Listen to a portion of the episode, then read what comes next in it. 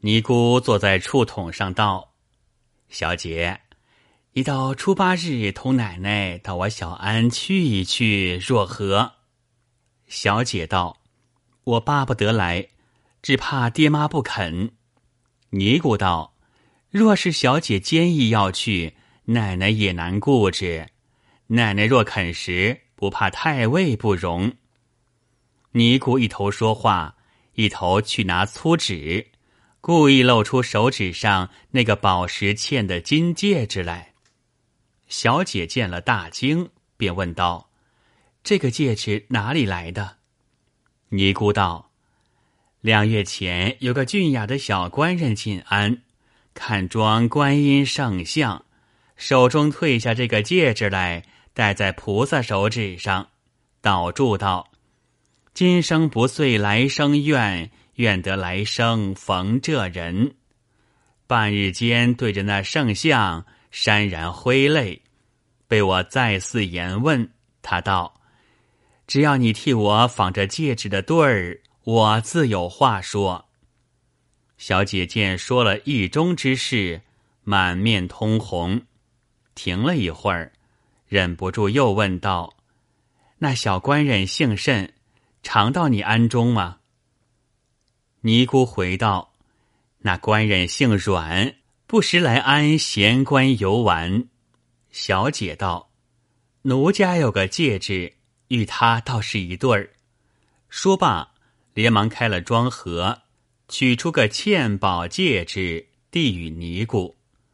尼姑将两个戒指比看，果然无异，笑将起来。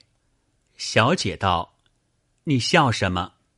尼姑道：“我笑这个小官人，痴痴的只要寻着戒指的对儿，如今对儿倒寻着了，不知有何话说。”小姐道：“师傅，我要。”说了半句，又住了口。尼姑道：“我们出家人第一口紧，小姐有话不妨吩咐。”小姐道：“师傅。”我要会那官人一面，不知可见的吗？尼姑道：“那官人求神祷佛，一定也是为着小姐了。要见不难，只在四月初八这一日，管你相会。”小姐道：“便是爹妈容奴去时，母亲在前，怎得方便？”尼姑附耳低言道。到那日来我庵中，倘斋罢闲坐，便可推睡，此事就邪了。小姐点头会意，便将自己的戒指都舍与尼姑。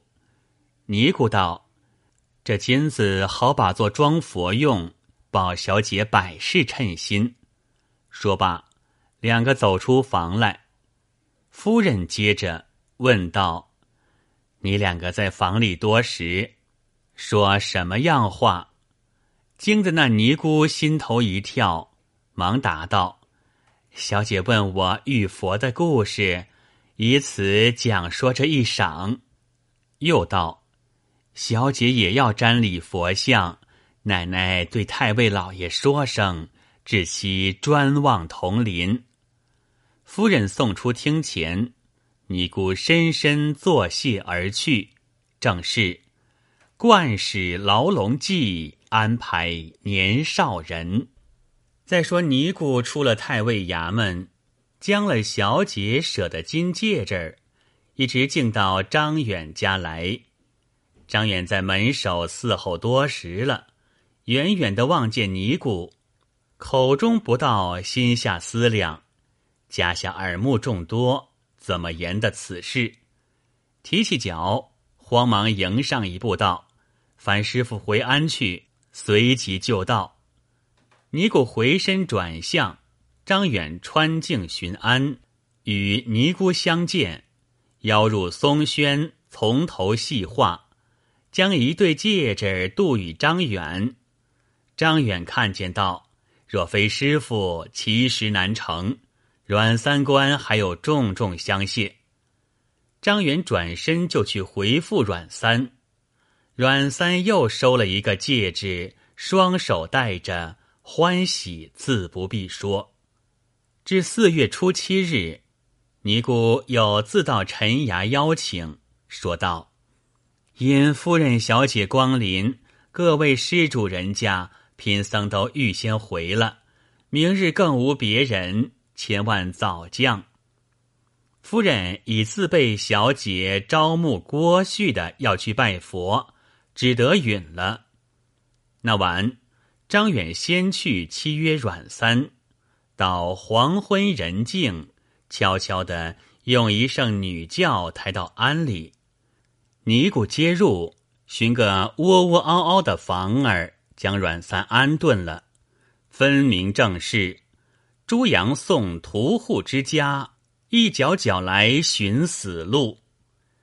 尼姑睡到五更时分，唤女童起来。佛前烧香点烛，初夏准备斋供，天明便去催那彩画匠来，与圣像开了光明，早斋就打发去了。少时陈太尉女眷到来，怕不稳便，单留同辈女僧在殿上做功德诵经。将次到四排时分。夫人与小姐两个轿儿来了，尼姑忙出迎接，邀入方丈。茶罢，去殿前殿后拈香礼拜。夫人见旁无杂人，心下欢喜。尼姑请到小轩中宽坐，那伙随同的男女各有个坐处。尼姑支分完了。来陪夫人、小姐前后行走，观看了一回，才回到轩中吃斋。斋罢，夫人见小姐饭食稀少，洋洋明目作睡。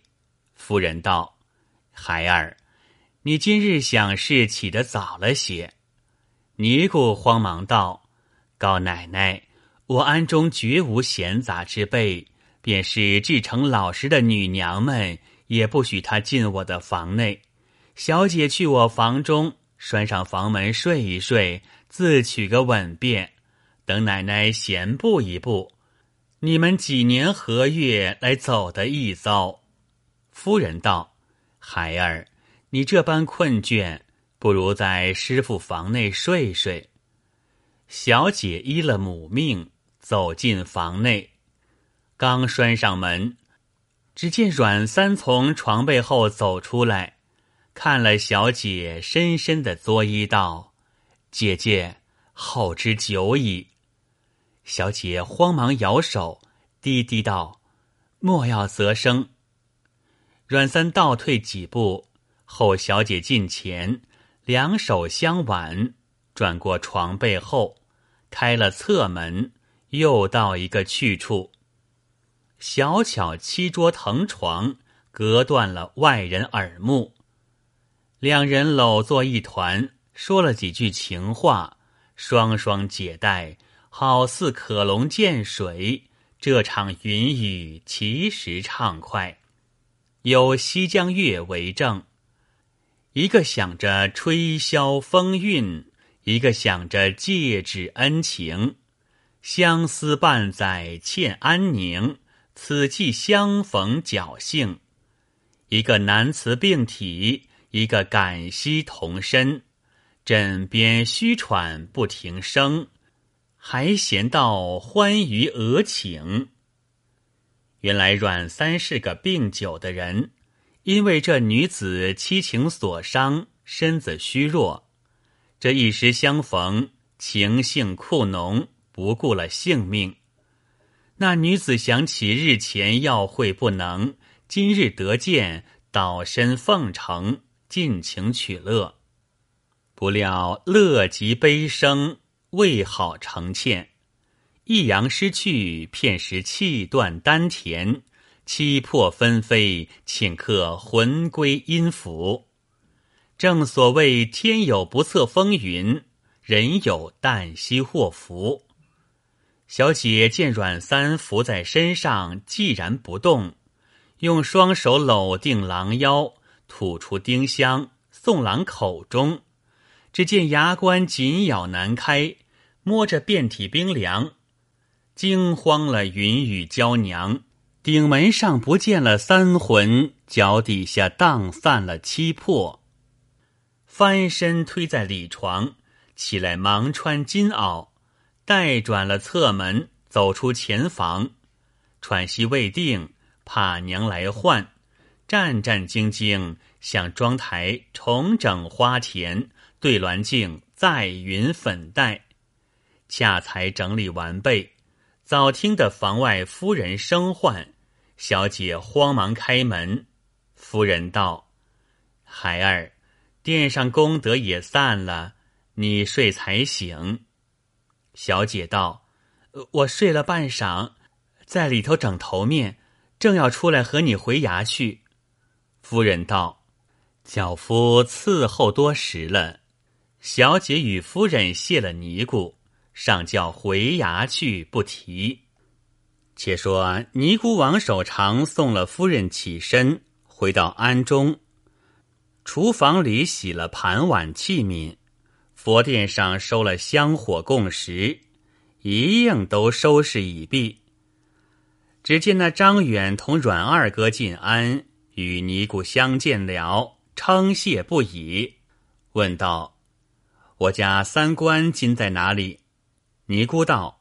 还在我里头房里睡着，尼姑便引阮二与张远开了侧房门，来卧床边叫道：“三哥，你嫩的好睡，还未醒。”连叫数次不应，阮二用手摇也不动，口鼻全无气息。仔细看时，呜呼哀哉了。阮二吃了一惊，便道。师傅，怎的把我兄弟坏了性命？这事不得干净。尼姑慌道：“小姐吃了午斋，便推药睡，就入房内，约有两个时辰。殿上功德完了，老夫人叫醒来，恰才去的不多时。我只道睡着，岂知有此事？”阮二道：“说便是这般说，却是怎了？”尼姑道。阮二官，今日幸得张大官在此，向蒙张大官吩咐，实望你家做谭月施主，因此用心，终不成要害你兄弟性命。张大官，今日之事，却是你来寻我，非是我来寻你。告到官司，你也不好，我也不好。向日蒙失银二定，一定我用去了。只存一定不敢留用，将来与三官人凑买棺木成殓，只说在安养病，不料死了。说罢，将出这锭银子放在桌上，道：“你二位，凭你怎么处置？”张远与阮二默默无言，呆了半晌。阮二道：“且去买了棺木来再议。”张远收了银子，与阮二同出安门，以礼路上行着。张远道：“二哥，嗯，这个事本不干尼姑事。三哥是个病弱的人，想是与女子交会，用过了力气，阳气一脱就是死的。我也只为令弟面上情分好，况令弟前日在床前再次叮咛，央美不过。”只得替他干这件事。阮二回言道：“我论此事人心天理，也不干着那尼姑事，亦不干你事。只是我这小官人年命如此，神作祸作，做出这场事来，我心里也倒罢了。只愁大哥与老官人回来怨唱，怎得了？”连婉与张远。买了一口棺木，抬进庵里成殓了，就放在西廊下，只等阮员外大哥回来定夺。正是酒到散言欢趣少，人逢失意叹声多。忽一日，阮员外同大官人商贩回家，与愿君相见，阖家欢喜。员外动问三儿病症，阮二只得将前后事情细细诉说了一遍。老员外听得说三郎死了，放声大哭了一场，要写起词状，与陈太尉女儿索命。你家贱人来惹我的儿子。阮大、阮二再次劝道：“爹爹，这个事想论来，都是兄弟做出来的事，以致送了性命。今日爹爹与陈家讨命，一则势力不敌，二则非干太尉之事，免劝老员外选个日子，就安内修建佛事，送出郊外安错了。”却说陈小姐自从闲云庵归后，过了月余，常常恶心气闷，心内思酸，一连三个月经脉不举。医者用行经顺气之药，如何得应？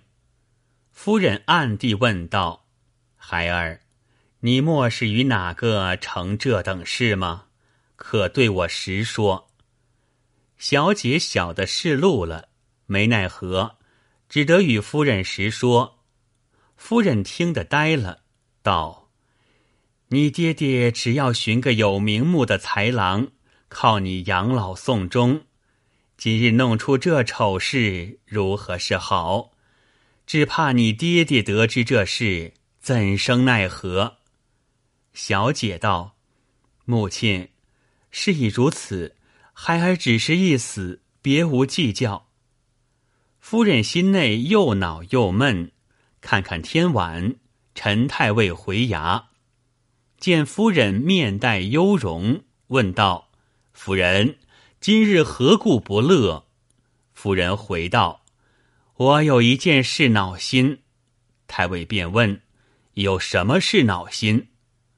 夫人见问不过。只得将情一一诉出。太尉不听说万事俱休，听得说了，怒从心上起，道：“你做母的不能看管孩儿，要你作甚？”急得夫人隔泪汪汪，不敢回对。太尉左思右想，一夜无寐。天晓出外理事，回衙与夫人计议。我今日用的买食做了，如官府去，我女孩又出丑，我府门又不好看，只得与女孩商量做何理会。女儿扑簌簌掉下泪来，低头不语。半晌间，扯母亲于背颈处说道：“当初原是儿的不是，坑了阮三郎的性命，欲要寻个死。”又有三个月姨父在身，若不寻死，又恐人笑。一头哭着，一头说：“莫若等待十个月满足，生得一男半女，也不绝了阮三后代，也是当日相爱情分。妇人从一而终，虽是一时苟合，亦是一日夫妻。我断然再不嫁人。若天可怜见。”生的一个男子，受他长大，送还阮家，完了夫妻之情。那时寻个自尽，已属玷辱父母之罪。夫人将此话说与太尉知道，太尉只叹了一口气，也无奈何，暗暗着人请阮员外来家记忆，说道：“当初是我闺门不紧。”以致小女背后做出天大事来，害了你儿子性命，如今也休提了。但我女儿已有三个月姨父，如何出火？如今只说我女曾许嫁你儿子，后来在闲云庵相遇，未想我女成病积死，因而彼此私情，属他日生得一男半女。犹有许嫁情由，还好看相。阮员外依允，从此就与太尉两家来往。十月满足，阮员外一般千里催生，果然生个孩儿。到了三岁，小姐对母亲说：“欲带领了孩儿到阮家拜见公婆，就去看看阮三坟墓。”夫人对太尉说之，俱依允了。拣个好日，小姐备礼过门，拜见了阮员外夫妇。次日。到阮三墓上哭奠了一回，又取出银两，请高行真僧广设水陆道场，追见亡夫阮三郎。其夜梦见阮三到来，说道：“小姐，你晓得素因吗？前世你是个扬州名妓，我是金陵人，道比访亲，与你相处情厚。”许定一年之后再来，必然娶你为妻。及至归家，惧怕父亲不敢禀之，别成阴眷，害你终朝悬望，郁郁而死。因是夙缘未断，今生乍会之时，两情牵恋，闲云安相会，是你来索冤债，我当时身死，偿了你前生之命。多感你诚心追荐，今已得往好处托生。你前世报志节而亡，今世何享荣华？所生孩儿，他日必大贵。烦你好好抚养教训。从今你休怀意念。玉兰小姐梦中一把扯住阮三，正要问他托生何处。被阮三用手一推，惊醒将来，嗟叹不已，方知生死恩情都是前缘宿债。从此，小姐放下情怀，一心看去孩儿。光阴似箭，不觉长成六岁，生得清奇，与阮三一般标致，又且资性聪明。陈太尉爱惜，真如掌上之珠。用自己姓，取名陈宗阮，请个先生教他读书。到一十六岁，果然学富五车，书通二友。十九岁上连科及第，中了头甲状元，奉旨归娶。陈阮二家争先迎接回家。宾朋满堂，轮流做庆贺筵席。当初陈家生子时，街坊上晓得些风声来历的，免不得点点烁烁，背后讥诮。到陈宗阮一举成名，反夸奖玉兰小姐贞洁贤惠，教子成名，许多好处。事情以成败论人，大帅如此。后来，陈宗阮做到吏部尚书、留守官，将他母亲十九岁上守寡、一生未嫁、教子成名等事表奏朝廷，岂见贤节牌坊。正所谓贫家百事百难做，富家差得鬼推磨。虽然如此，也亏陈小姐后来守制。一床锦被遮盖了，至今河南府传作佳话。有诗为证：诗曰：“兔眼巷中担病害，闲云安里长冤债。周全陌路仗真娘，一床锦被相遮盖。”